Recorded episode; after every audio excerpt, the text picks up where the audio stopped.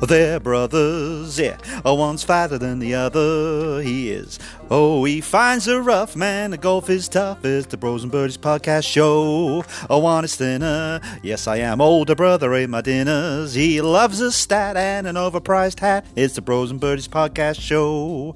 But we're grinners. We are a golfing picks. We bring the winners. So spread the word. Let your good friends know. It's the Bros and Birdies podcast show.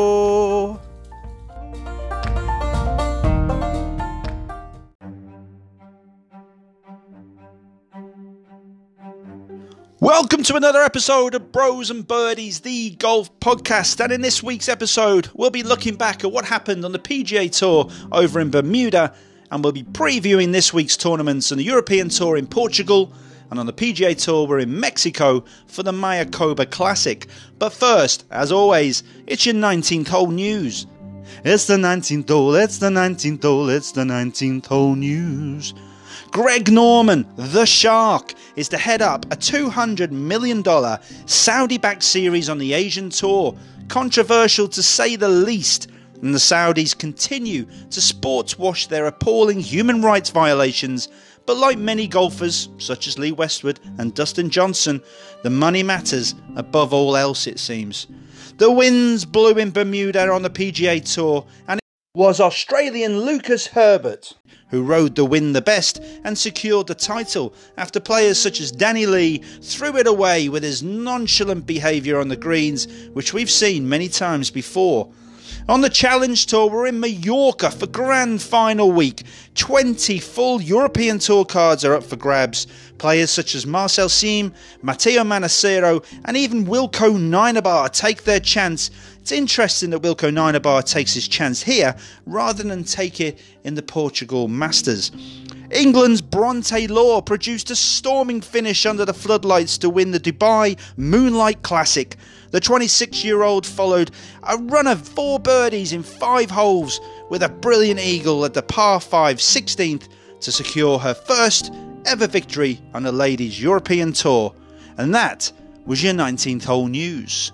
19th hole, that's the 19th hole, that's the 19th hole news. And as always, well, I say as always, I wasn't here last week, but Big Bro took over, filled in the void, and here he is, back alongside each other this week. Hello, mate. How are you?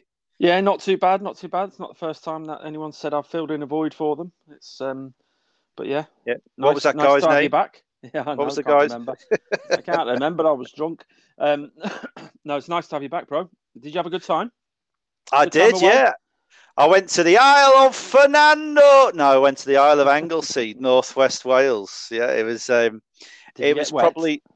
Oh, mate, inside and outside. It was probably the worst, worst conditions I've experienced. The, we rented this house, and the neighbour's chimney fell off. It was so bloody windy. Wow. It was um, yeah. So we had aspirations to go back up Snowdon and climb and this, that, and the other, but we ended up going mountain biking with the boys and all that. But that's you know, it's a nice, nice break, nice to get away. But I appreciate you um, doing last week. Um, let's why don't we just kick off into a review of last week, a quick one because we've got two tournaments back on the schedule this week to talk about. So let's discuss the Bermuda. It was windy.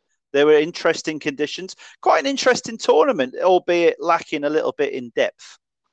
Yeah, it certainly was. Well, they stopped play, didn't they, for a little bit on the Sunday on the final round, wasn't it? Yeah, only a short short, yeah, Yeah. short break. The winds were really, really heavy, but yeah, it was. Um, it was interesting. Didn't get to see a lot of it on TV, to be honest with you. There wasn't that much coverage, um, and I know. Well, we did get the coverage on the Sunday afternoon because of the brought forward tea times, which was Mm. quite interesting. But yeah, it was. Um, it was one of those tournaments, really, wasn't it? Which, which was, you know, a little bit frustrating. I think, you know, as you put out on Twitter, we had six, all six of our picks made the cut, which was brilliant. And then the weekend came and it just fell flat again, unfortunately.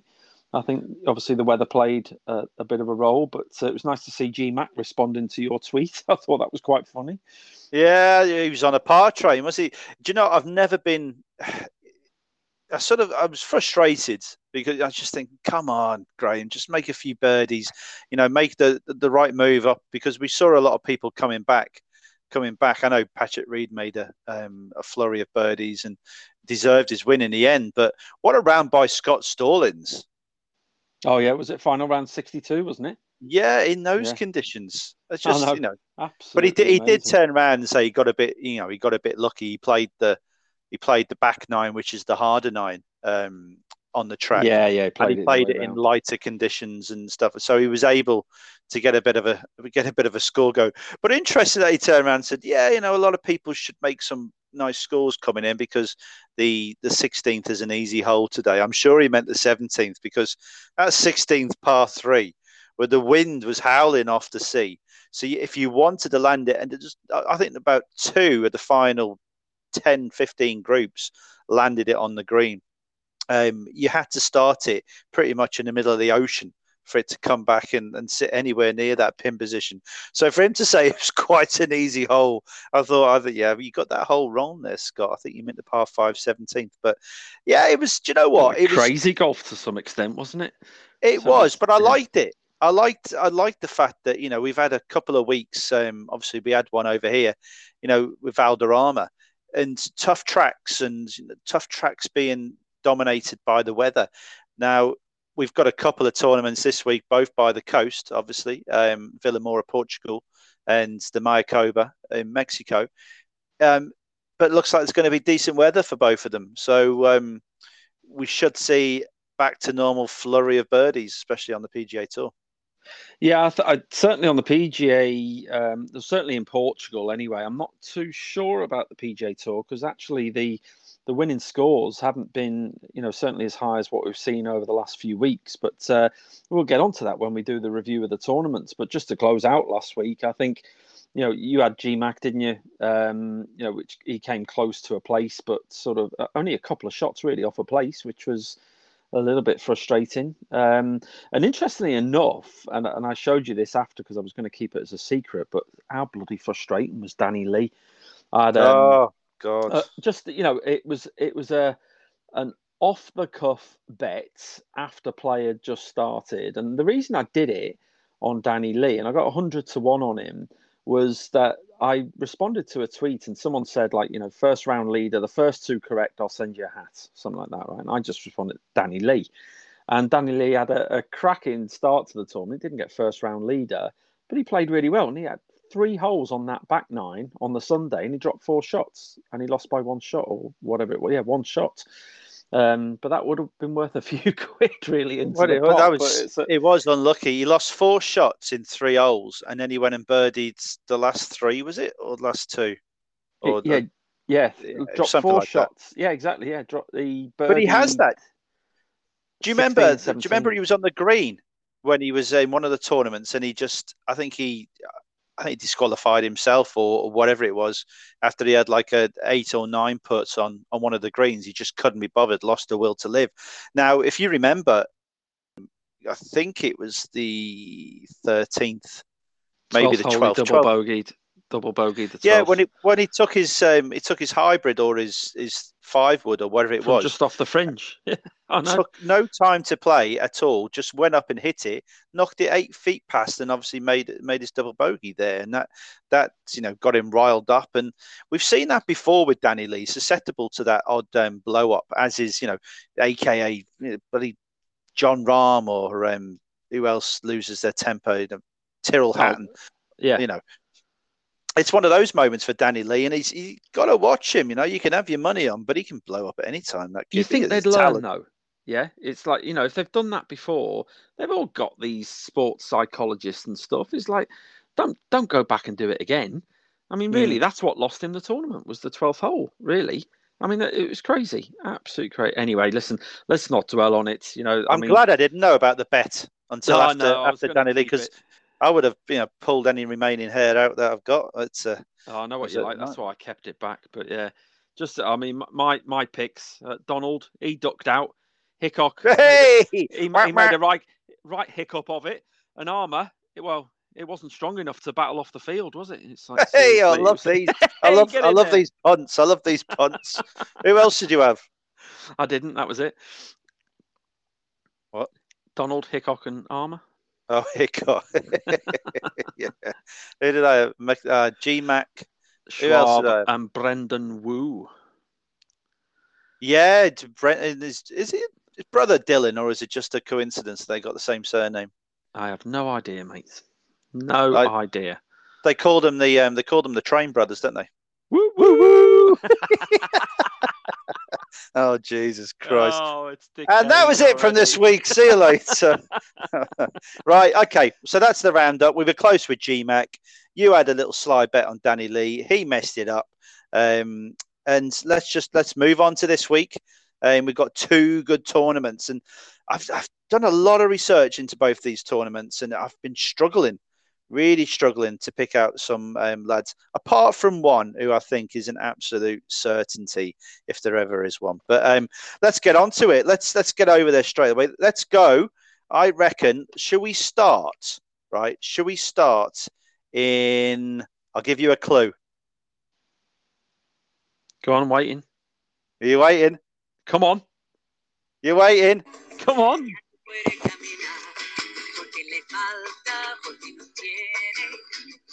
Dinero para.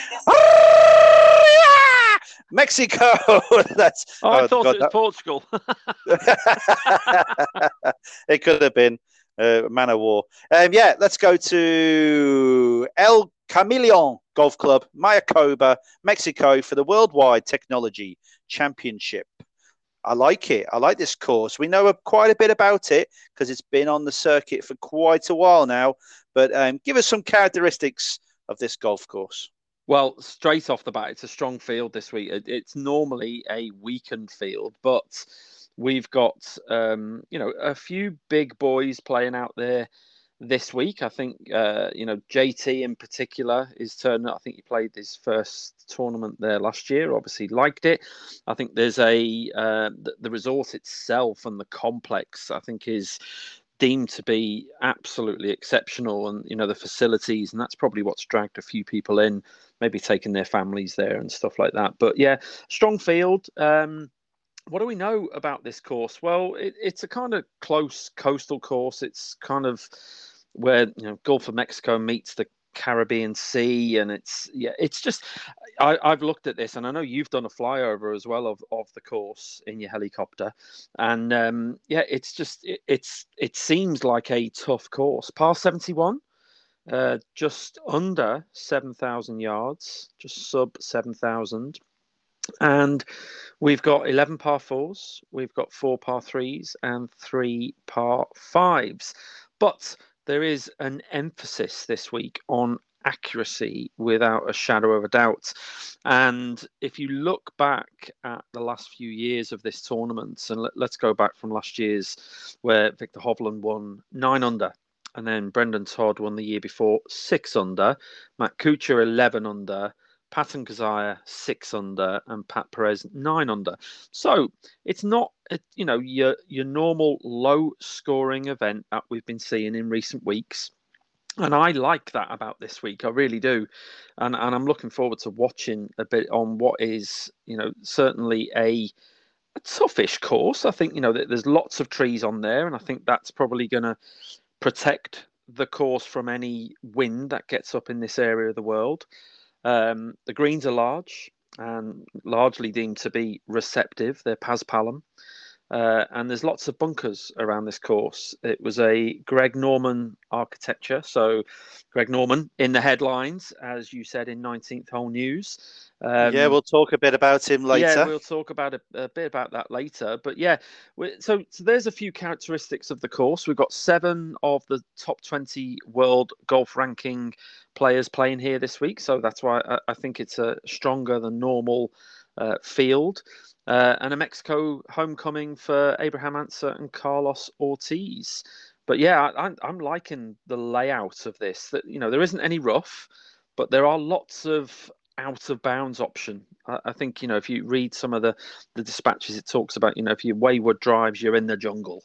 Um, there's also a canal that runs through several of the holes on this course, and you know that's what gives the course a little bit of protection. So uh, Yeah, there's a few characteristics in terms of the par fours as well, Craig. I looked at that a bit deeper this week because Mm.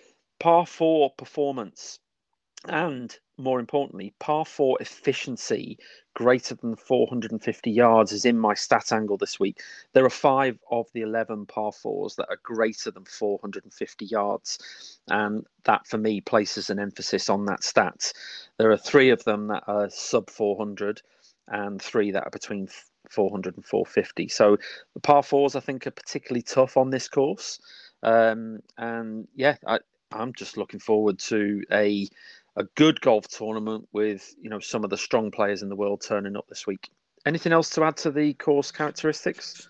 No, done brilliantly as as always, Graham, with your research, you know. But um, yeah, Paspalum greens, um, sort of comparable. Obviously, Paspalum, we've got them at the Ocean Course in Kiawah, um, the Corrales Golf Course in Dominican Republic. Um, comparable courses, as in strategic and placing. You're looking at Harbour Town and Sawgrass.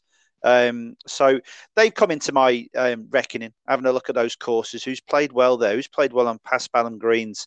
Um, yeah, I, I like the course, and like you said, when I flew over in my helicopter, um, it was. It's an interesting, interesting course, and I've I've looked at it, and there is more trouble on the right hand side of most of the holes than there is on the left. I think there's a lot more room on the left. So if you're a right-handed golfer, obviously, if you're a drawer of the ball and you're naturally, you know, looking for the left side of the fairway, you're going to be a lot safer than if you are a natural fader of the ball and a gust catches, you know, an, an over fade and what have you and drifts off because there is not much room on the right hand side. There's not, there's no rough to stop it. It goes straight into the trees and it's a reload or a drop. So when I've been looking at my stats this week, I have looked at a few things. I've looked at par three scoring of 150 yards and under, par three scoring 150 to 175 yards, right? There are four par threes. They're quite easy par threes, these guys. So looking at those stat angles, I wouldn't put too much emphasis on them because they are easier par threes. Um, driving accuracy, like you've said, you've got to be straight here, but you've got to put it in the right areas. You know, hence why the likes of Brendon Todd has won around here. You know, used to be he hasn't. He's not so much. I'm just wondering about Toddy. You know, I'm wondering whether he's got the driving yips that he had a couple of years ago because he got them sorted. You know, he, he won a couple of events, then he just went AWOL, and he got help with his um, help with his game and sort of got it back. And it seems to have gone again. You know, he's gone from the mid 70s percent driving accuracy to 52, 53.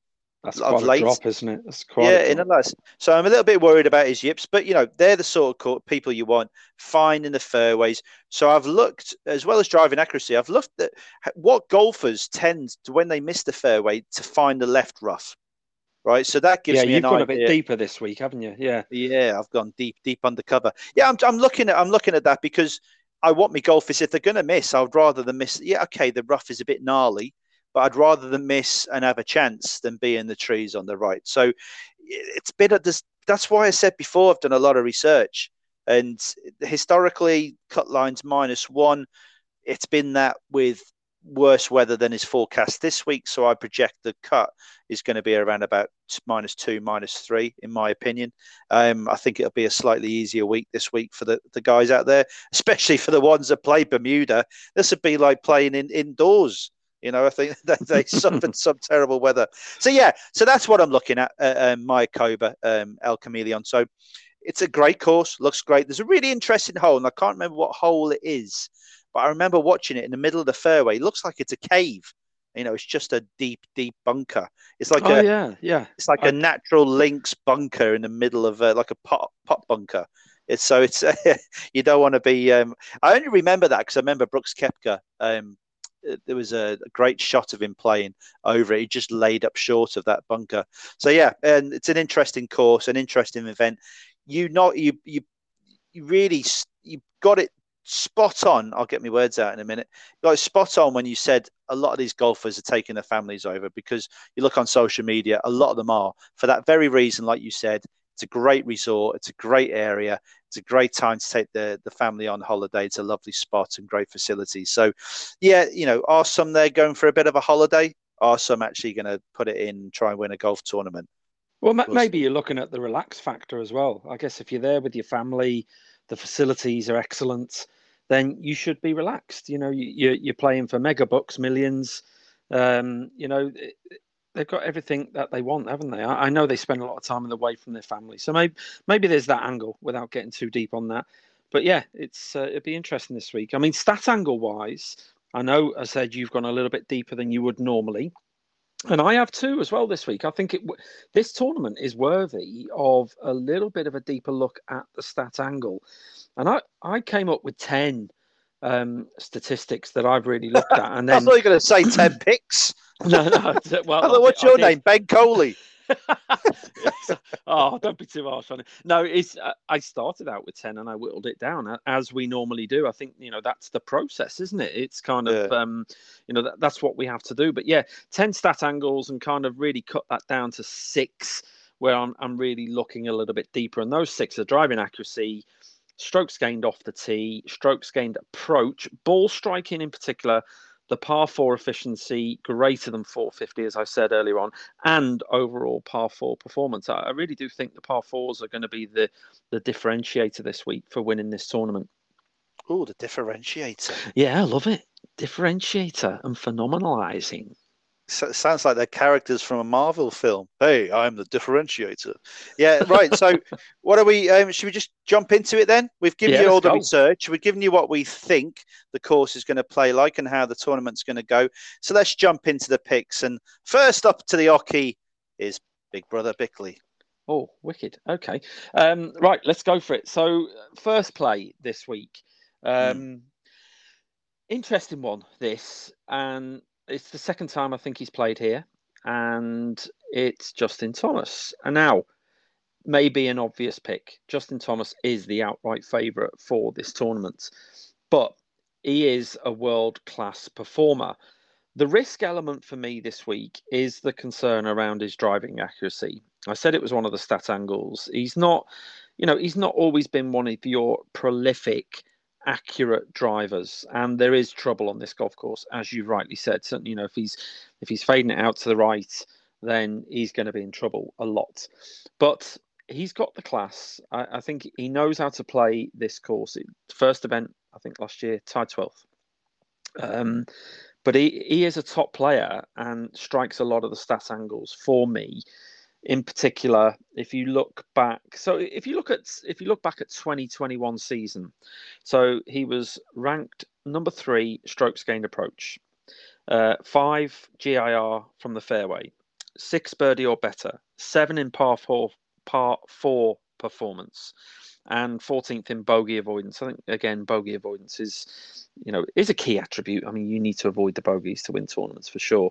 But if you look at that alongside how he started in the 2022 season, he's ticking a lot of those same boxes. So he's ranked one in birdies or better.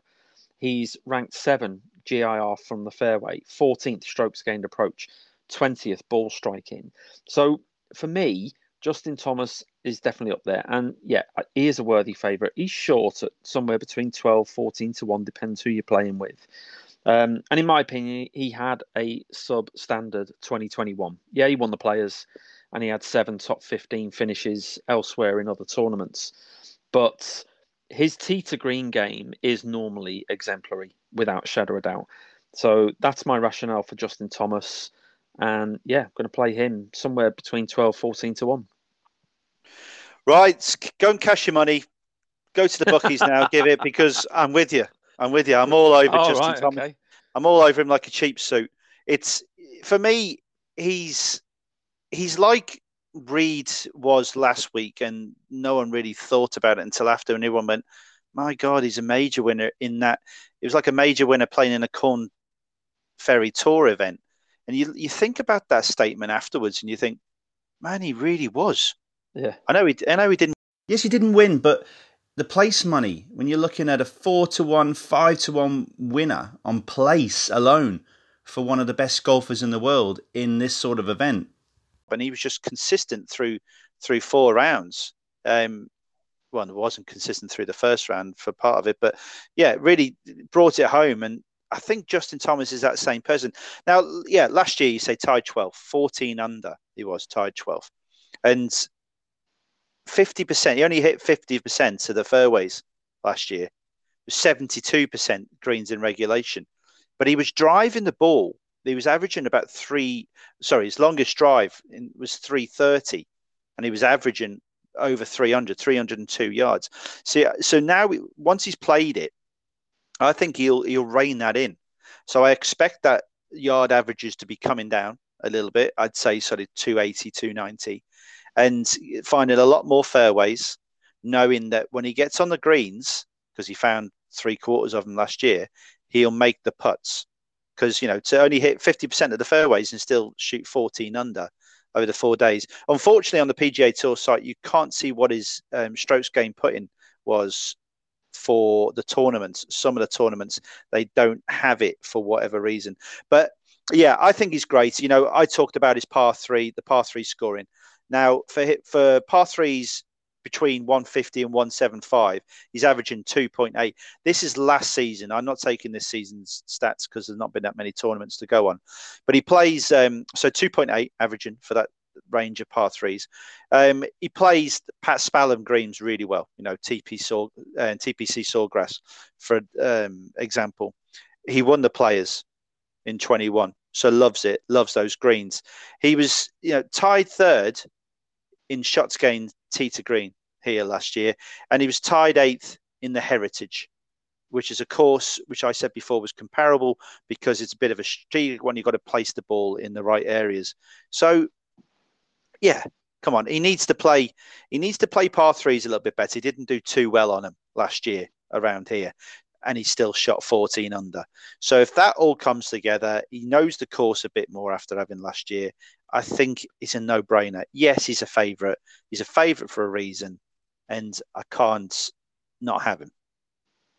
No, I, am definitely with you, and I want to. I, I, just want to correct myself. Is those um, scores under par for Hovland, Todd, Kuchar?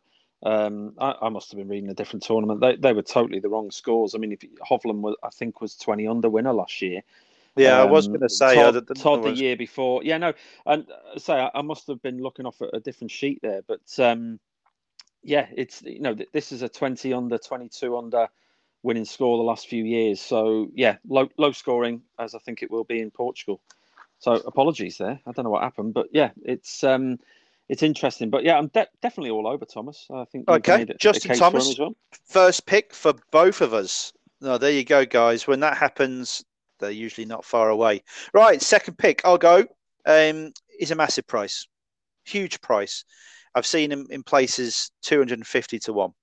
Um, it's huge. I might play him in the without market, which remind me are without. They are without Justin Thomas, Hovland, Ancer, and Finau. Okay, well, if you while I'm talking, if you can get a price up for this guy, it's JJ Spaun. Um, yeah, we'll have a look have a look for me. That'd be great. Now, he played the last round at Bermuda bogey free. You know, we were talking about how tough it was. He shot 68 in the last round at Bermuda. Early rounds let him down a little bit. He had three bogeys and one double bogey all tournament in four rounds in tough conditions. Five drop shots in four rounds. That tells me he's striking the ball really, really well. In 2021, his driving accuracy stat 69% bloody good. What, we, what do we need here? Driving accuracy. He was sixth in the Heritage, a comparable course. He was third here in 2019, um, and he was strong off the tee last year, like I said, the driving accuracy set. But it's his left tendency in the rough. So when he does tend to miss a fairway, he tends to miss it on the left hand side. Um, and his par three scoring between 150 and 175, he's averaging 2.8, same as Justin Thomas. But interestingly enough, the par threes that are under 150, 150 and under, is averaging 2.7. Now, we know a few of these holes at Mayakoba especially the par three. The wind's blowing usually in the same direction coming off the coast, and some of the par threes do actually play less than 150. So they're interesting stats for me. For a guy that is 200 to one plus, he's played well here. He played well last week, struck the ball well. He drives the ball straight. If he misses, he misses in the last in the right areas, and he's strong on the par threes. It, I, do you know what? He's 200 to 1 for a reason because he's he's high up in the world golf rankings but when your stats all fit a course if he can just get it all going on one day then i'm not you know doesn't have to win for me. Doesn't have to win. You know i can get at 50 odds you can get a 40 plus 1 to 1 winner. You know four times the odds of justin thomas to win just for him being in the top 6 or 7 so jj spaun 200 plus to 1 i don't know what price you found on paddy power but i think so, he's good he is 100 to 1 in the without markets. Okay. Um, interestingly enough, he's only 125 to 1 in the full market. So, unless somebody's already Wow. found what you're talking about and had a little bit of a nibble, um, yeah. a I little bit of a probably- nibble. Yeah, Jesus. that's a big move. Yeah, so 100 to 1 in the without market. Okay, well, there's my second pick, JJ Spaun. Okay, interesting. I know you like a big price, um, but that, that is a big price. Okay, let's go with my second then. So my second play this week is Aaron Wise. Um, he likes it here, without a shadow of a doubt. He was second last year. He was also a tied 10th in 2019. Uh, he's had a good start to 2022. He was a tied fifth at the CJ Cup and a tied eighth at the Shriners. So that shows me that he's playing well already this season, and coupled together with the fact that he likes this course, um, and also that he hits, you know, he hit five of the ten stat angles that I was looking at, and in particular, he, he's ranked number one in par four performance in 2022 so far, ninth in ball striking and eighth in bogey avoidance. But um, yeah, striking a lot of stat angles. 2021 he was only really kind of he didn't hit a lot of the stat angles. So it's just the fact that he's started the 2022 season better and he likes it here. I th- he's a little bit short probably for what he's done but you can get um 28 to 1 in the full market which is quite interesting. Um and 35 to 1 with 365 Interestingly enough, though, he's um, I've got a price here. He's thirty to one actually in the without market, which is quite interesting. So that's without the four players. So we'll have a, a little bit of a, a juggle about with our staking plan this week. But Mm, it's always good to give that with and without um, comparative markets because you know some of the price ranges can be quite different. Uh, they're not so off round wise, but yeah, Aaron Wise second play for me. Okay, good one. I'm just looking at Bet three six five at the moment, and through Odds Checker, and um, get JJ Spaun at two hundred to one, six places, Wow. quarter quarter of the odds. Paddy's running scared. They knew what you were coming in with. Yeah, so Bet three six five might be the way to go for JJ Spaun. So you're looking at quarter. You're looking at fifty to one winner for finishing the top six. Five places over eight places, though. That's the that's the that's the difference, isn't it? Well, yeah, it's um interesting one. But anyway, yeah, he's it's weird on JJ Spaun that on odds checker, bet three six five are the only one offering odds until you get to QuinnBet, and it's 125 to one. So yeah, Hmm. interesting. Yeah, Aaron Wise, second pick. Okay, I like Wise. Yeah, he's um he's turning into a, a very useful golfer. Um, okay, third pick for me is a guy that I played last week. Um, and I, I wanted to I wanted him to win not only for the finances but also so I could write a song. And we could be Return of the Mac once again Return of the Mac. G Mac Graeme McDowell. I'm going for him again.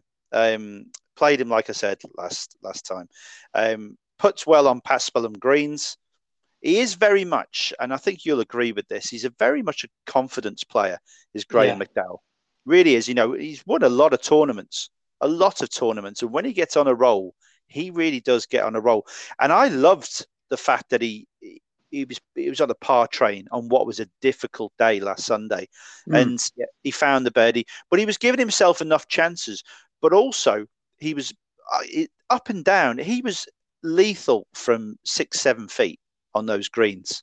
And you know, we know that he puts well, like I said, on Paspalum greens. And if his putter gets hot, right, good conditions gives himself enough chances. You know, he's won here on this track, Graeme McDowell.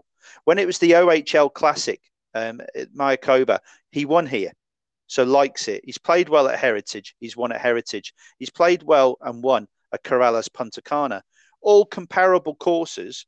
And when I talked about when you miss the greens, right? So far, this oh, sorry, Mr. Fairways.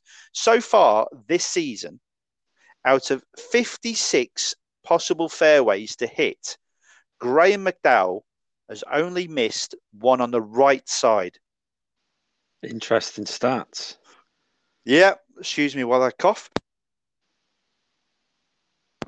Suffering for a bit of a cold, as you are. Um, yeah. So, and the rest of it. So, tendency to miss left. It just, I just feel that GMAC, we haven't seen the end of GMAC as in in a winning perspective. I think, I think he'll win again, and it's likely that he'll win on a course like this because, like I said, he's won Mayakoba, a Harbour Town links, and Corales He, Punta he loves a coastal resort course. There's no doubt about that. He does. Right, yeah, Northern Irish lads, you know, played Portrush quite a bit. It's, you know, he doesn't mind that win. I'm not saying he's going to get the win today, but it's just something about it. And I think, you know, there are in places he's also 200 to one. He's 200 to one with Mansion Bet. He's 150 to one with 888. He's 160 to one with Betfair. I, Paddy Power is only 125 to one with eight places. But and what he's is he in- 100 to 1 in the without market, which I think is really enticing. You Yeah, take I'd, those four big players out, 100 to 1's really, really gripping. yeah, I'd I'd be all over that 100 to one um, in the without market. Absolutely. So yeah, my third pick is GMAC. Excellent. Like that. I like the fact that you're staying with him because you rightly say he did play well last week in tough conditions. You You really know, did. uh, Only only lost by five shots, you know. So, yeah, go on then, GMAC. Get in there. Right, here's my third play. Okay. My third play this week is a. Is he Argentinian? I think he is actually, isn't he? Um, it's Emiliano Grillo. I can't even get my words out today. It's Grillo. Um, yeah, he was tied eighth in Emma? 2021. Ah, Grillo. Yeah, it's Grillo. He's um, a good price, I think, this week. Tied eighth in 2021. He was 15th here in 2019.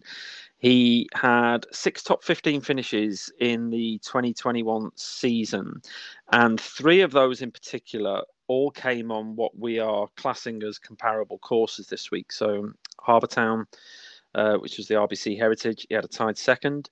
Uh, which is a really good, you know, that's a good finish at Harbour Town. Love that course. He had a six at the Corales Punta and a tied 11th in Puerto Rico. And, you know, he's not the opposite of Aaron Wise. He's not really started well on the 2022 season, but his stock did rise in the 2021 season, or certainly in, in this calendar year anyway. He started out the uh, in the world golf rankings 156, but he's gone up to 77th. So, you know, that shows you that the guy has been playing some good golf during 2021. He ticks five of the markers for me on the stat angles, um, in, in particular, and, and that's 2021. As I say, he hasn't started well in 22.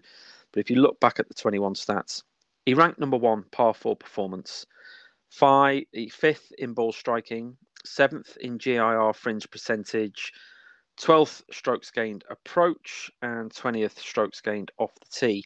Now, if I put all of that together, and you know, let's hope he comes back and plays on a, you know, a course where he's he's had good results uh, elsewhere, then I think you know, 75 to one with 365 outright.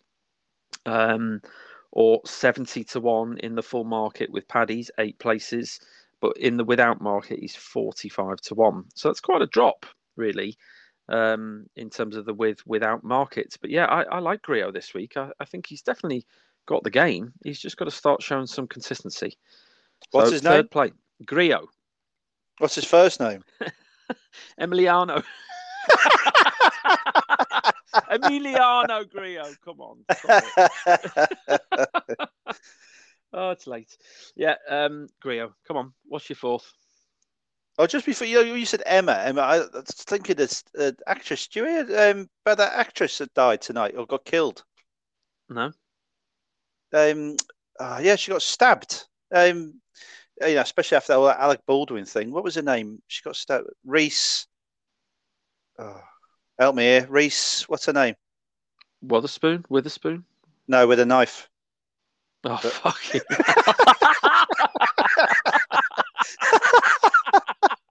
oh, you're such an idiot. Oh, oh, sorry. God. Right. Okay. My fourth pick Oh, is. it's decayed, guys. Sorry. He's had a week off and he's being a dick.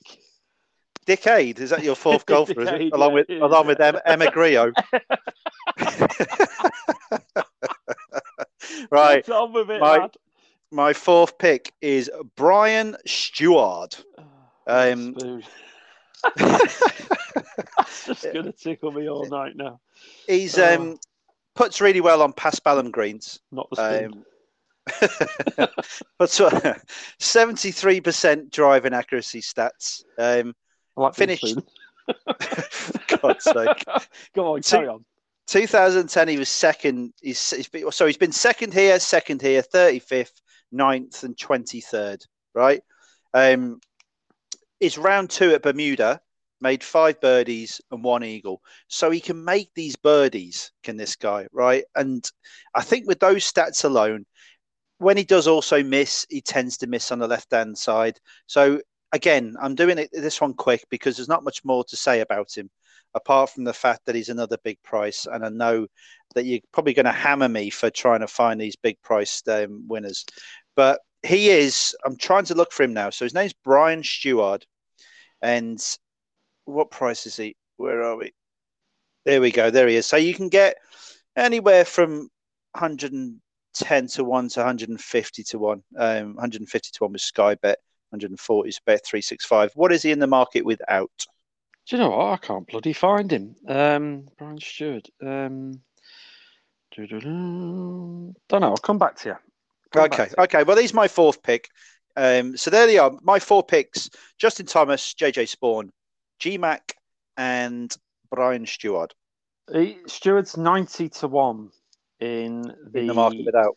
in the market without. Yeah, Okay, he's all right. ninety to one. So he's going to be scaled up a little bit, probably around one twenty five in the full market. Okay, Brian Stuart. Right, my fourth and final pick for this tournament at the Mayakoba is Russell Henley. Now, I really like Russell Henley this week. I I think he's um, yes, it was there was a tournament in the 2021 season. He basically threw it away. Can't remember which one it was now, but he is he's definitely got the game for this course. Uh, I know he was tied 29th in 2019. I think that's his only like good finish here, but he has had nine top finishes during the 2021 season. You know, a tied 13th at the US Open, which was tough at Torrey Pines. Um, a tied three at the Honda, which you know is in Florida, tough course. Tied ninth at the RBC, talked about that already. Tied seventh at the Wyndham. So he did have some good finishes, and you know he probably should have won during the season. But in the 2022 season, he started off slowly, uh, tied 21st at the Shriners and a tied 25th at the CJ Cup. But he in the 2022 season so far, he's hitting six of the 10 stat angles and three of my shortlisted ones. So driving accuracy we've talked about. He's number one driving accuracy. So, you know, we know he's a good driver of the ball. He's Mm. also ranked number one strokes gained approach.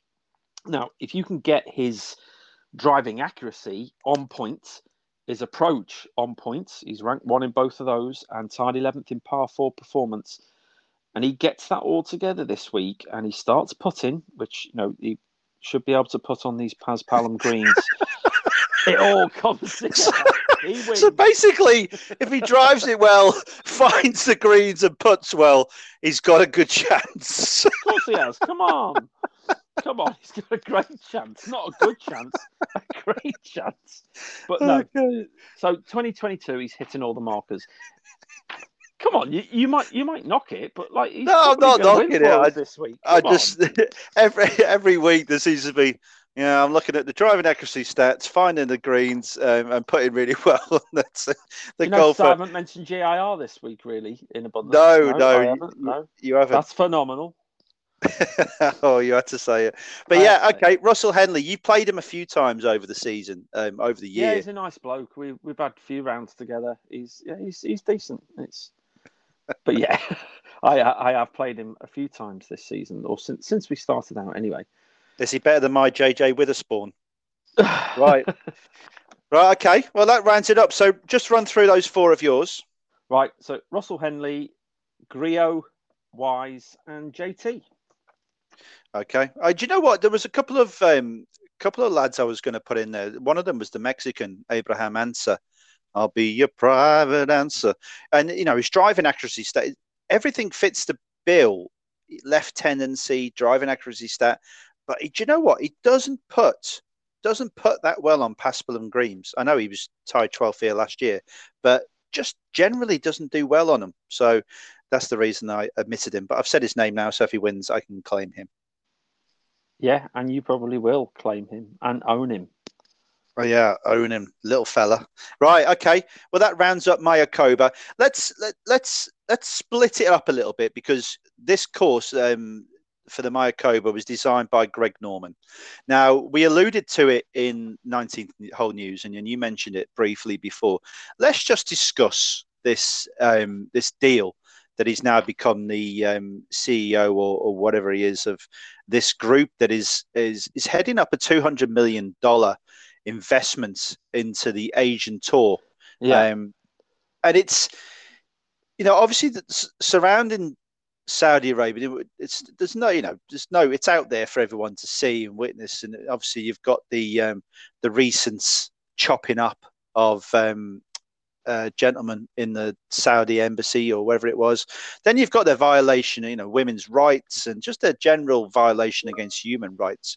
Now, we know they're pushing into sports, and and Ewan Murray, not the golf commentator, but the Guardian um, reporter and journalist, was you know he put it well. He put it really well. He was on Josh Antnam's um, yeah, yeah. yeah. Antman's podcast, and I, I read his article in the Guardian, and it was all about sports washing. How Saudi Arabia is sports washing, you know, to cover up their human violation. Is that what they're doing? Because they are really investing not just in sports but elsewhere. It, yeah, I mean, it, it's heavy, isn't it? I mean, look, let's just talk a little bit about it. So, yeah, Greg Norman's the CEO of Live Golf Investments, which is um, Saudi Arabia funded entity, and you know the Public Investment Fund (PIF), the majority investor, uh, the ones that were involved in the Newcastle United takeover. You know, they seem to be splashing it about an awful lot at the moment, and it's it's not just this, but it all seems to be cha- channeling through this public investment fund. And actually, um, the public investment fund was created back in the early seventies, but it's it's it's a funny setup, isn't it? But yeah, they are splashing it about at the moment, and it, heavily in sports. Uh, so you mentioned it's two hundred million dollars over the next ten years on the Asian tour, and obviously there's there's a bigger fish to fry for them, isn't there? Is you know is uh, why why would Greg Norman just get involved just on the Asian tour? There's got to be a longer term plan to try and get this more global and really take it take it away from you know the the PGA Tour in the US and stuff, which you know hold a lot of the WGC events and you know all the majors and stuff, with the exception of the, the Open. Um, but yeah, it's it's just huge at the moment. It, it really is, and it's you know they've got a big name in Greg Norman. I think he tried this in the 1990s, um, but you know it, was just it failed, and he's come back. He's now backed. Obviously, he's got money behind it. But it's an interesting point you raise as well because you know they this this PIF and the, the Public Investment Fund, and in particular in 2020, they invested a lot of money, uh, minority stakes, albeit for them, um, in major US companies. Boeing, $714 million. Citigroup, $522 million. Facebook, same. Disney, just shy of $500 million. Bank of America, just shy of $500 million. BP, 828 million. It's all over. And this was interesting. Uber, 2.7 billion dollars of investments. So you know, They've It's not- invested in Disney. in Disney. What are they going to rename one of the films? Lady and the Trampling, or, so, or something like that. I don't, I don't know. Is that what they're going to do? I don't know. well, maybe maybe it gives them the rights to do that. But yeah, that's interesting. Interesting comment. Aladdin's caveman attitude. Yeah, one of those. I don't know. We could go on forever, couldn't we? But, But yeah, it, listen, it's not just sport; it's here as well. But yeah, we're talking about sports, we're talking about golf. It's a big news story. but I just I know there's so there's a tournament. I, I don't know if it's this week or next week. Um, European Tour heading there, the Aramco um, sponsored events, Ladies European. So okay, I can see the it's all well and good putting on this, like they're saying, sports washing it. You know, putting up this facade that everything is everything is fine. But see, I just would not be comfortable. Now, Lee Westwood has said, look, you know, this time in my career, I've got to go and chase the money. Well, hang on a minute. You know, how much money do you need that you would, you know, he's got a he's got his wife as the caddy. Now, are you gonna would she be comfortable going over there and caddying for him, knowing that behind the scenes there are women getting lashed? You know, they're not allowed to drive cars or or it's it's, it's just it's a difficult one. And you know, again, how much money does one man need? Well, you know, what's Greg Norman? He says he's trying to push the Asian tour. Now, for me, I think the Asian tour is doing quite well on its own. Not just the blokes. I think the ladies, you know, is much stronger than the blokes. Um, I don't know. I just it doesn't sit well with me. And already ten players have asked the PGA to, you know, for an exemption so they can go over and play in the Saudi tournament. Um, when is it in February or I can't Oh, what next year when it? Yeah, okay, yeah, Yeah, yeah. So ten players have asked to, to have an exemption. Um, you've got to you got to ask the PGA Tour for an exemption to go over, um, or release. I think it is. Now, I, I, I don't know. It's just it just doesn't doesn't sit right with me um, ethically. So I don't know. It's going to be an interesting one. Yes, they're investing all over the place in in in, in property and companies and and in sports clubs. So it's one to follow. It's going to be interesting because obviously with this, you know, with Greg Norman getting behind it and being involved with the Saudi group, then I can see that this Super League is going to show its face again. It's Um, interesting though, isn't it? Money talks, and people just have short memories and decide to go and follow the money. Um, Yeah. yeah, no, absolutely. So, yeah, it's yeah. I mean, if you got got values, you've got to draw a line somewhere. But you know, Greg Norman is a big name in the world of golf. You know, it's it's not like he's short of a few pennies, dollars, whatever you want to call it. He's involved in so many golf clubs, architect, designer. Does he need this? It, you know, th- they need a big name. He's he's still big in the game of golf, and they've got it. So it'd be interesting to see how this plays out over the next few years, in particular. It really will, and we'll we'll we'll see we'll see different sides to certain players um, coming up and see what the reactions are. You know, all about chasing the money, or will there be some guys with morals still out there? Um, We shall see. any other talking points? Any other talking points? I, I think just probably one while we're on it, actually, which is the, the PGA Tour taking a step towards banning green reading books Ah, um, from the 1st of January. yeah, You've got the, the USGA and the R&A, uh, I think, presenting to the PGA Tour Advisory Board in, I think, later, uh, probably within the next week.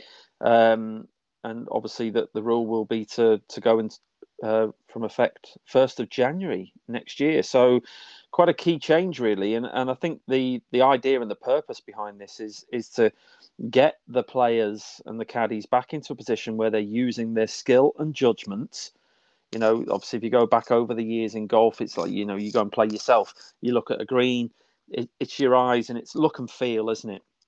Do they really need these books that tell them every grain of detail around, you know, where the, where the curves are and stuff, and what, how it's going to bend? And so, I think they're just trying to get the game back a little bit in terms of like, let's get back to skill and judgment and what it used to be, and take that away. Whether it goes forwards, I don't know, but we'll see. That's the other Well, talking I- point.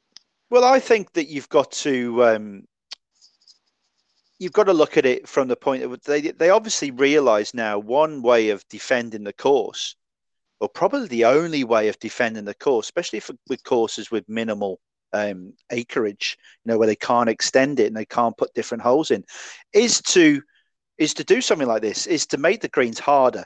You know, is to stop having such you know great information like a thesis on each green to tell these players exactly you know what's happening. So yeah, getting that natural, like you said, that natural feel back, and you know, giving the caddy his job back to a degree during the competition. So yeah, I'm I'm really up for it, and um, yeah, I think it's a good step in the right direction. I think it's I definitely think so. a step. in the I, right- I yeah, I think definitely, so. definitely support it. Yeah, without. And talking about caddies and helping caddies, just a little shout out to Paul Casey's caddy, John McLaren, who's um, decided to hang up his bag um, and take a indefinite um, leave. He's found it. Um, there was a bit today, and also on the podcast where um, Ewan Murray and Josh Anton were talking about it, was that he's found it really difficult during this whole COVID period. Um, about dealing with it and you know family issues and, and what have you and being out on tour all the time and so he's really struggled um, whether that be uh, physically and mentally um, Mm. or one or the other so yeah shout out to john mclaren because you know fantastic caddy um, it was what was his nickname johnny long socks was because he's wearing wild cut socks and and what have you anyway with various patterns so yeah johnny long socks so um, have a good rest rest up i hope you're well um, i'm not sure you're going to be listening to this but if you do by any chance then um, we doff our cap long serving caddy paul casey and we wish him well Well said. Thank you very much. Right. Okay. Well, let's go to um, let's go to where we go in Portugal. aren't we? Portugal. Yeah. Vilamoura. Villa Moura, a place where I've been. Lovely part of the world. Um, lovely golf courses. And um, tell us a bit about the course. Yeah, so Vilamoura Victoria course, uh, not too far away from, I think 12 miles away from Faro. Um, it's an Arnold Palmer design that was opened in 2004. Uh, this tournament's usually held kind of earlier in the autumn, but not normally as as late as early November. So I'm not sure that will kind of really have that much of an impact on the, how this tournament plays out. But it's a, a largely flat, um, exposed course with generous fairways. Um, some fairways have been narrowed in recent years. I think they've had to adapt to maybe you know the, the real low scoring and uh, as you do see on a lot of these courses, they they make the changes to try and kind of um, get the players to figure out new ways of playing the course. But it's a par 71, roughly about 7,200 yards long. Um, strong Bermuda grass in the rough and around the greens, and I've certainly heard reports of you know the rough being really tough if if you get in it here around this course. So an emphasis on scrambling for me this week, and I'll probably say it again in a minute, but that's one of my stat angles. Uh, the greens are large and undulating, but you know very true uh, bent poa um, greens. So I, I think putting this week uh, is going to be really key. Um, spoken to cousin who's played the course recently, and you know he said putting is a big factor this week. He thinks it's probably going to be the one that decides the tournament. You know who puts best wins. Uh, so it'll be interesting to see how some of these players put on these greens. Uh, but water, water on seven holes, very well bunkered course. Again, sand saving scrambling comes in for me on this one. Um, but you know, a, a course that suits the more aggressive player generally in the past. Um, but yeah, it's interesting to see how you know whether any of these players this week are going to be wayward, finding this tough rough, and you know, kind of struggling around this course. But yeah, there, there's a few things I I know from reading about this course. Anything from yourself? No, basically the same. Um, obviously, I have actually walked this course. Well, walked some of the holes um, when I was over there on holiday. Never got to play it, unfortunately, but I did watch Ruud Gullit, Alan Shearer um, tee off off the first. So it was um, lovely course, very nice course. It is quite generous off the tee, um, from what I remember, and I know there was a report. Someone wrote something about when um, Coetzee um, or Coetzee or whatever his name is, who won it last year, talking about it. You know, during COVID times, people were getting away. There was no crowd to trample the the rough down, but people that were driving it way, way, way left or right were finding it easy, and the guys were just missing the fairways because it is quite tangly rough, like you Yeah. said. So I, I'm going to say there are going to be crowds back there. Um, you know, there's a lot of lot of holiday homes out there, and people will be out there spending a bit of time in the sun. It's going to be nice weather. It's not going to be too breezy or anything, so they're going to have a nice little bit of suntan and easy golf, I would say. And I think it's going to be quite high scoring. Uh, so you've mentioned your stats. Um, I'm looking at guys that are, attack those pins, can attack the course. You're not going to get punished too much. So I'm looking at so the last three years, right? You've you've said the stats, and I'm looking at some of those stats as well.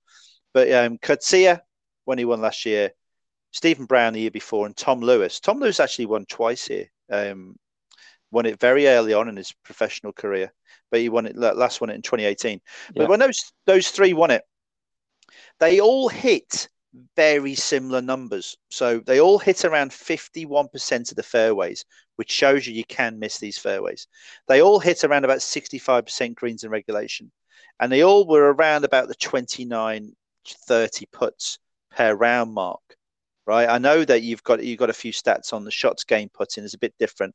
Um, so my picks, I'm taking a little bit of a different angle this this week. My picks are all based on lads this season who have very similar stats to the fairway accuracy, the GIR, and the putts that have been won by the three previous victors.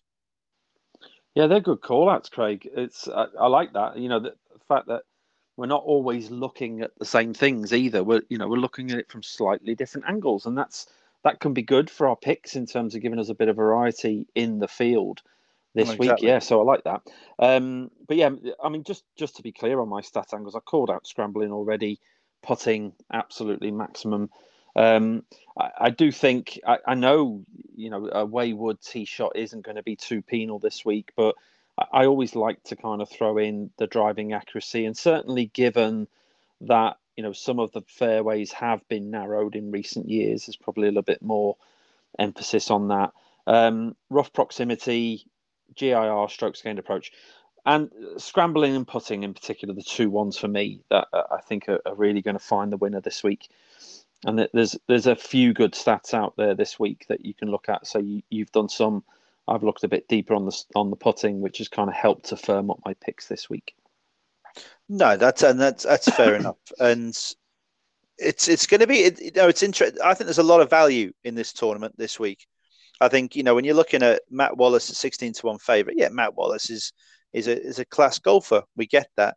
But when you're looking at the likes of you know previous winners like George Coetzee, 35 to one, he's played well around here. And then you look at you look down the line, and you look at some of these golfers like you know you've mentioned to me before Jack Senior, and there's Julien Guerrier who's been playing well, and Samooja. You know, Kalle Samooja, 100 to 1. He's not my pick, but I'm just saying there is some great value the longer you look down the list. Now, I don't know, is Tom Lewis playing this week? No, I've not seen him in the lineup. No. Which I, I couldn't find him either, which I thought was was remarkable. The fact that he's not playing at a course he's won twice at.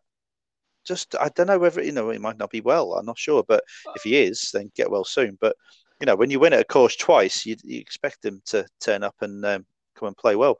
Anyway, that's enough about that. It's in Portugal. Let's get on to the picks. Excellent. Let's do it. And before we do that as well, I just interesting the the market this week, and I know we've been sort of talking Paddy Power recently, but there, there is a market this week without six players. That those, What? those yeah six this? play yes the the six players that they've taken out in the without market are Minwoo Lee, Richard Bland, Matt Wallace, who very surprisingly for me is favourite. I mean, Minwoo Lee is the highest ranked player in the official world golf rankings in this field this week. He's ranked 58th in the world, highest ranked player, and yet Matt Wallace is half the price of him. You know, what's he done here? So Matt Wallace is 12 to 1 in the normal market. But yeah, so Minwoo Lee, Bland, Wallace, Pieters, Canter, and Beef, Andrew Johnston. Yeah. Six players in the without market.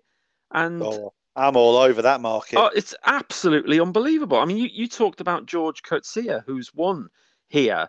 He's mm. 35 to 1 in the outright market. He's 25 to 1 without those six players. Oh, that's criminal. Well, uh, yeah, I mean, it, it's maybe a bit of a steal, but crikey, I mean, Paddy's what I really mean. taking a massive gamble here. Stealing is criminal. Yeah, it is in most people's eyes. Let's steal. Right. Well, do you know what? Well, I want to hear the prices for my guys and um, in that without market because I'm I can't not play that market. Uh, So yeah, happy days. Right, go first, Graeme. Off you go. First pick. Okay, right. So my first pick this week is uh, a player I've played a few times in recent months. Um, he, he's failed me in the times that I've picked him, but he did win at the course we played not so long ago uh, at the London Club, and it's Callum Hill. Now, Oh, Callum Hill. Oh right, okay. Um, that could be interesting. That reaction, but Callum Hill is a golfer I, I absolutely think is going places. And I say, I know he won on the 2020 at uh, the the Kazoo Classic, but his 2021 stats are quite striking for me. He's he's second in birdie performance, eighth scrambling, fifth bogey avoidance. You put the you know those three together, and you, you keep on playing at that standard, you're going to have a good chance. He's seventh strokes gained total and inside the top 20 in four other the stat angles that I've looked at this week. In 2021, he had seven top 20s, which included three top 10s and obviously one, as I said, at the Kazoo Classic. But he ranked really well in putting last year. I know he only played two rounds, he missed the cut, but in those two rounds, um, he was he was pretty much um, the same performance as George Coetzee, but obviously it was other areas of the game that let him down. But given that he has come through and won on the 21 season, he's had that breakthrough win. Um, he's certainly playing some good golf. I think he's a decent price. He's 25 to 1 in the without market and 40 to 1 with all those six players. Um, so, you know, you've got to make a judgment call as to, you know, do you take the gamble with the whole field or do you just take six of them out and you think of those six, how many of them are actually going to perform? Um, you know, that's what you've got to try and um, decipher, isn't it? So 25 to 1 without, 40 to 1 full market. Callum Hill, first play. Like it. Well, he's my first play also, and Okay, interesting. uh, I'm not going to I'm not going to expand too much because I've told you that all my golfers are based on the figures of the three previous winners. So that's the that's the model I'm going for for this week for the European Tour. So I'm with you, Callum Hill. Wicked. All right, your second. My second is I've got a five in this European market. So my second is Adri Arnaus. Um, You love playing him, don't you? You just love it. Yeah, I, I keep on promising myself I, I, I wouldn't, but in I'm sorry, but in this market you've just told me in the without market, um, what is he? What's the price? Uh, Adrian now is 22 to 1 in the without market. Oh, God. well, double that up with Justin Thomas because he's a certainty, and Bish Bash Bosh, you got over 201 double. Happy days. See you later. Boy from nowhere. Think it's all over. It is now. Right. So yeah, he's my he's my second pick because Callum Hill was my first. Adri Arnaus. Like it, like it. Well, one of these days he's got a drop for you. It's, will it be this week? Don't know. We'll see. Time will tell. Right, my second pick then this week. Um, I'm going to play with last year's winner, George Coetzee. I think he is someone that gets this golf course. We've heard from a couple of people and I've read in the dispatches, putting performance is paramount here. His putting performance last year in winning um, was, was top notch. Okay, so yeah, he, he's he's just really fits this golf course really well, and he hasn't done anything much the rest of the 2021 season in particular. But you know, if I look at his putting stats in particular, he was ranked three strokes gained putting overall, right? Fourth strokes in putting per green in regulation, and ranked number three in one putts. That was during his win last year. So, you know, ranking highly in all of those putting factors, that's what won him the tournament, in my opinion. All right. Um, so he's also played well here other years. Tied 14th 2019, tied 20th 2018. So every year he's played, he's got better. It tells me he's figured out the course and how to play it and how to play it to his strengths. All right. He's he's not kind of knocked down all those trees. His low round here is a 65. He's had three 66s in those three years I've looked at specifically, you know, in those high finishes. Um, so you know he's not a 62 or a 63 or he's you know he's steady as you go, but he's getting it done. All right. In 2021 stats, he's ranked 10th overall whole season in strokes gained putting. Tells me he can put well. And three sand saves. And I think, you know, there is a fair bit of sand around this course that, you know, if he's off on his shots, he's going to have to use that aspect of his game as well. So, not really had a decent 2021, or, you know, he had a 11th at Abu Dhabi and a tied 24th that Open de España. Not strikingly obvious as a pick, but it's the course form. And at 25 to 1, without those six players, for someone that's won here before and a good course form, I think it's a cracking price. Yeah, I like it. like it a lot. Good pick. Very good pick. Well done. Um, oh, gee, you wouldn't believe it. You wouldn't believe it. My, my, my son just came and he went, Dad, can you explain to me what a solar eclipse is? I said, No, son. right. No, son. my next um, my next pick is a guy who can hit it a long, long way, long, long way. Um, and you know what? He played he played really, really well in the Mallorca Open. Um, was it last week? Yeah, last week. No, a couple of weeks ago. Sorry, a couple of weeks ago. Twi- uh, tied 26, shot 67, final round. Um, I think he'll have more freedom off the tee than that course. Um, when he played Portugal in September, 44th, shot a couple of rounds. Last round really let him down for a really good finish. I just think this course will set up for him well. I think he'll be able to unleash the driver and he'll give himself enough chances. And his putting game's not bad at all, at all. So if he gives himself chances, he will score well. It's Louis De Jager, the South African. What price is he in that no in that market without? God, you just throw me the name and then expect me to know. I'll have to have a look through it. It's a Louis De Jager. He's got the moves, hasn't he?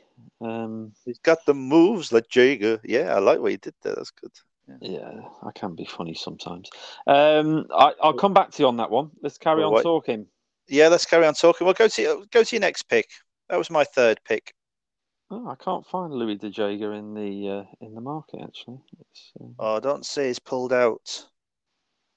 Uh, don't know. I'll keep on having a look in a minute.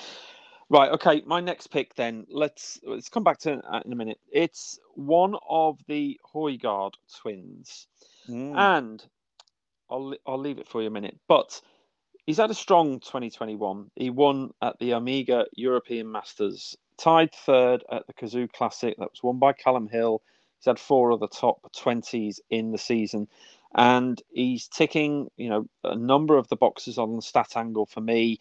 I think he's a cracking up and coming talent. I think they both are. I think there's a big call as to, you know, are they going to be on the next Ryder Cup team? I think they only will be if they continue to press forward and keep on winning. But I'm playing Rasmus Højgaard this week. He's 40 to 1 in the full market and 20 to 1 in the market without the six players. And I, I think he's got the game to obliterate this course. I really do. Okay. No, I- Rasmus Højgaard. well, you're you're going to find this interesting Go on. because I'm going for his brother. You're not. Yeah. So be- Ah, between brothers, we're going for the brothers. Um, yeah, Nicolai Højgaard. Um, he hit it a long way. I think he's. I think he's a better golfer than his brother now. I think he's. Um, I, I really think he is. I know it's a bold statement. I know Rasmus has come over to the PGA Tour and played a few tournaments and and tried that out. Which is, I'd like to. I'd like to broach that subject a bit later on about European Tour and PGA Tour. We'll finish off the podcast with that little chat. But Nicolai Højgaard, um, yeah, he's he hits it a long way. We know that, but he has a great up and down game. I think he's got a better up and down game than his brother, to be honest with you. And I think he's he's a good. I don't know what price he is again. in- 45, 45 to 1. in, the without market. In the without market, it's 45 to 1. Yeah. Okay, have you found Louis De Jager yet? No, I don't think he's playing, bro. Well, he's on the European Tour site. Is playing. But- Mm. Okay, Anyway, so, we'll, we'll 45 to 1, your man. okay. And have you got another one, or are you just going four? Um, no, I have got an. Um, no, I- I've given you Hill, uh, Coetzee and Højgaard, haven't I? I haven't given you my fourth, fourth Oh, one okay. yet. Yeah, but on. so so this is kind of I, I'm still I'm in an iron with this one really. So my fourth player is Richard Bland, which is interesting. Okay, so I, I like the fact that he's had a great season. He's had his breakthrough win. The the thing that puts me off is his form here has been mediocre. Yeah, Mm. but that was before he had his breakthrough win. Tied 20th in 2018, tied 27th 2020. But his 2021 form, not just the win, but to supplement the win, has been absolutely top notch. Seven top tens. And obviously, he's had a break for a week and a bit, you know, a couple of weeks maybe. Um, he had that tiring period, I think, you know, where he kind of he just fell out, run out of a bit of gas, and I think he could come back and play this course really well. But the dilemma is, do I play him in that full market at thirty-three to one? Mm. Yeah, or do I play him in the market, or, or do I just cut him out and drop him and play someone like Jack Senior in the without market that I can get forty-five to one on? You know, Jack Senior likes this part of the world. He had a tied eighth in Gran Canaria. I know it's not in Spain; it's in Portugal, but tied six Open de España, seventh Mallorca, different types of courses. But he putted well here last year when he had a tied fourteenth. So that's the dilemma: is I want to play Richard Bland, but if we decide to go in the without market, I'm going to switch Jack Senior in. So it's kind of I'm going to make a late decision on that one, but I think I've given you know the listeners and anybody that wants that informed choice a couple of options there. Okay, no, that's fair enough, and I think you're right. I looked on the European Tour website. Louis de Jager is is they say he's playing, but he hasn't got a tee time, and Yeah. he's not got a price, which suggests that he is pulled out. So I'm going to replace Louis de Jager with Andy Sullivan. Andy going. Sullivan. We're, we're, I thought we were going to stay well away from Mr. Sullivan. No, week, no, no. He does have a liking for this course. He likes um, Portugal. Yeah, Um, I'm, I'm there for him. Has What price here. is he in the in the without market? 35s. Oh, sorry, that's just too. That's too good. Yeah. That's too good. If if this is a on the mark Sully, and he needs to finish this year off with a, a good tournament because he hasn't to get back into years. that top 100, doesn't he? Yeah. Yeah, exactly. And I think, yeah, we, yeah, I think thirty-five to one in that without market, without those players there. I think it's a it's an easier tournament, much easier tournament. So you brought him off the bench. I and brought him. Go and win. Yes, I'm hoping We so. shall see. Okay, Andy Sullivan, and he's your final play, yeah. Yeah, that's right. Wicked. So my so my five plays are Callum Hill, like yours, Andy Sullivan, um, Nicolai Højgaard, and Arnaus. Have I given you? I haven't. Did I give you Niklas Lemke? no, you played No. Hill, Hill, Hill, Højgaard, Sully, Sully. Højgaard, Arnaus. Yeah, sorry, my fifth is Lemke. Okay. Lemke. Okay, so sorry, apologise to all the listeners out there. It's a bit of a mismatch this one, but my notes are all over the place, and we've been thrown by the Louis de Jager withdrawal. Um, story of our lives, right? Like I said before, fifty percent, fifty-one percent fairway, sixty-five GIR, twenty-nine putts. Niklas Lemke fits that bill, and he's played well of late. He hasn't played Recently great. he has, yeah, yeah. Yeah, he's played all right and he's been finding the birdies. I think if he's still in that form from a few weeks ago, I think he'll be hitting a lot of bird. But what price is he in that without market? Oh God, I'm going to be scrolling all the way down here, aren't I? He's, No, I don't uh, think you're going to go too far, mate. I don't think you're going to go too far. Okay. Uh, Lem- it's interesting you play Lem. I mean, you, you've stuck by him a little bit, haven't you? It's 100 to 1. 100 Okay. to 1 In the without market, in the without market, yeah. Jesus, Mary, hail Mary, little wee donkey. Um, yeah, well, okay, that's that's that rounds that up then. And just to be clear, it's five places, quarter of the odds in the without market of those six players. I, I, just- Yeah. I still can't fathom why you'd put up a market with without six players. I mean, I, I know These are popular markets now, aren't they? They, they just seem to be coming in all over the place. I know. it just gives you a different look, doesn't it? I suppose. I mean, you know, for any one of those six that could win, and actually, uh, I think Minwoo Lee probably will have a big week this week. I think he's, you know, highest ranked player in the world there this week. playing some really good golf. Um, so is his sister. You know, it's kind of yeah. So a- any one of those six could easily win it. You take them out of the equation, and you've got a little bit of value. Oh, mate, I'm looking forward to what we decide. This is a conversation, obviously, before we put everything on social media, and you'll be able to see our picks on um, on Twitter, Instagram um, later on once we've decided what we're actually going to do. Um, do you know what? I just want to before we before we finish off and we talk about um, something else. I just want to I had this conversation with this guy while I was on holiday the other day. Right, I was debating the flat Earth. I was so I'm having a discussion with this flat Earthier. And he got so mad, right, that he stormed off saying that he would walk to the edge of the earth just to prove me wrong. Oh, he'll come round eventually.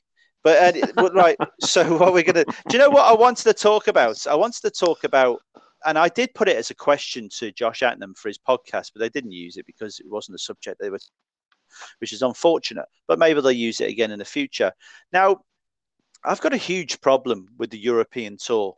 Um, it's fast becoming, in my opinion only, I don't know if you agree, it's fast becoming a, a feeder tour for the PGA, which is which is worrying. And it's worrying, but also could possibly have a beneficial factor. Now it's worrying because obviously we're losing all the top players and they only come back for a few tournaments during the year and the money's big over in the PGA tour, blah Money blah talks. blah. Money talks, like we were talking about with Saudi before. But also it's a it's a hell of an opportunity. Hell of an opportunity to to bring young lads through to give them the opportunity on tour. And you know, places are available, and there's a lot more um, sponsors exemptions and what have you. We saw that with um, uh, a few young amateurs coming to play in a few of the tours um, this year. Now there are 20 players who will get their tour card from the Challenge Tour Grand Final this week. Um, you know, looking at players like Matteo Manassero. Now, I'm just, I don't know. I'm worried. I'm worried that the European Tour is just going to become a glorified Challenge Tour. Basically, what's your opinion? Interesting. Well, I, I know you you feel probably more strongly than I do on this one. I do think you know I think there is more money coming into the European Tour. I think they've got to do that to kind of stave off this problem. Um, I, it's typified, isn't it, by Tom Lewis? And uh, I say, don't know what his circumstances are, but he certainly played a lot more on the PGA Tour in the last year and a half, couple of years, hasn't he? You know, a lot of these guys that are coming up as well. Don't forget they've played a lot of their collegiate golf over in America, so they've got ties to America. Sam Horsfield is English, but he talks like an American. You know, there's loads of that at the moment, but uh, and so there there's the links. Um, but yeah, it, it's an interesting one in terms of how it will play out. I don't think it's a massive problem right now, but I, I'm your opinion and view around you know giving some of these youngsters this opportunity to get spots in these fields on these European Tour events um, is something that's probably more about now than it has been in the last few years, and I think that's a great opportunity for them.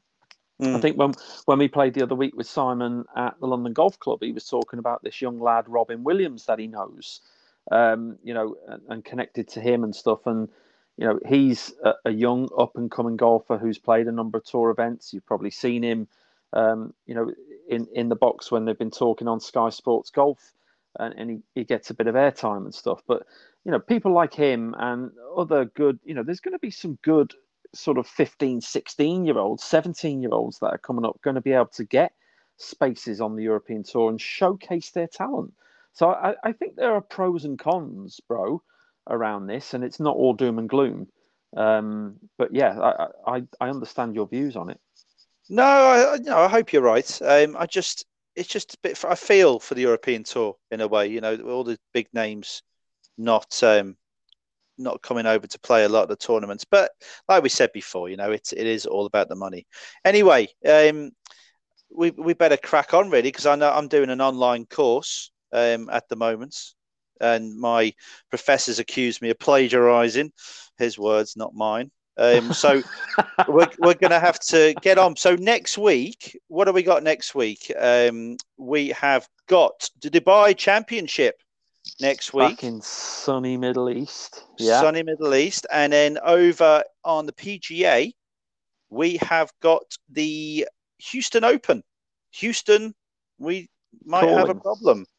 Um, yeah, so that's that's it, guys. This week, we really hope you enjoyed this week's podcast, um, Bros and Birdies, the golf podcast. We've had our picks. Follow us on Twitter and on Instagram for our confirmed picks and what markets we are going to play. We hope you enjoyed it. Did you enjoy it, bro? Yeah, certainly did. Yeah, good good talking points this week. Not Yeah, just really about you know course reviews and picks, a little bit more kind of topic of conversation. Um, and you know, I think we should bring that more to uh, our listeners and our viewers. Yeah. Oh, perfect. Yeah, yeah. Let's do that. The more and more we get some more guests on, and we'll have a bit more in in in depth discussions about golf in general. So yeah, loved it, enjoyed it. We're gonna leave you, seeing as Big Bro is deciding to pick Richard Bland. We're gonna leave you with a song that we did earlier in the year, Richard Bland, following his breakthrough success on the European tour. So we hope you enjoy the song. If you haven't heard it before, well, there's a surprise for you. But if you've heard it before, enjoy it again. And until next week, we'll see you. Ta-da. Adios.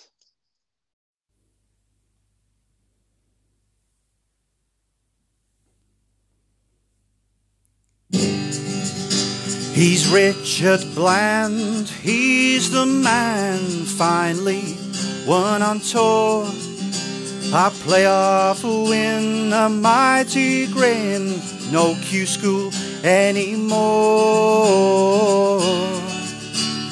Everywhere people thought he would never win. That 18th hole, that monster part, and you stuck it in.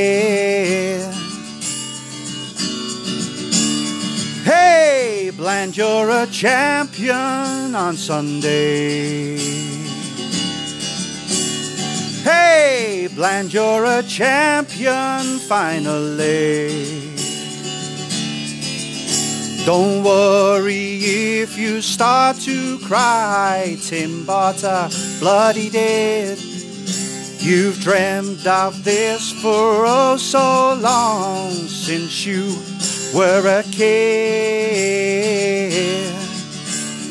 It was all meant to be, you knew it from the start. 478 attempts, fate has played its part.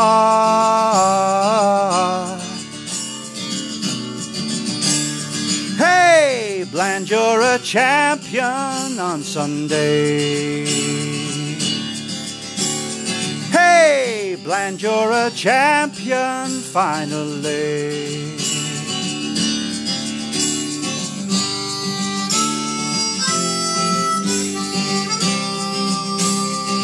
You did it, Richard.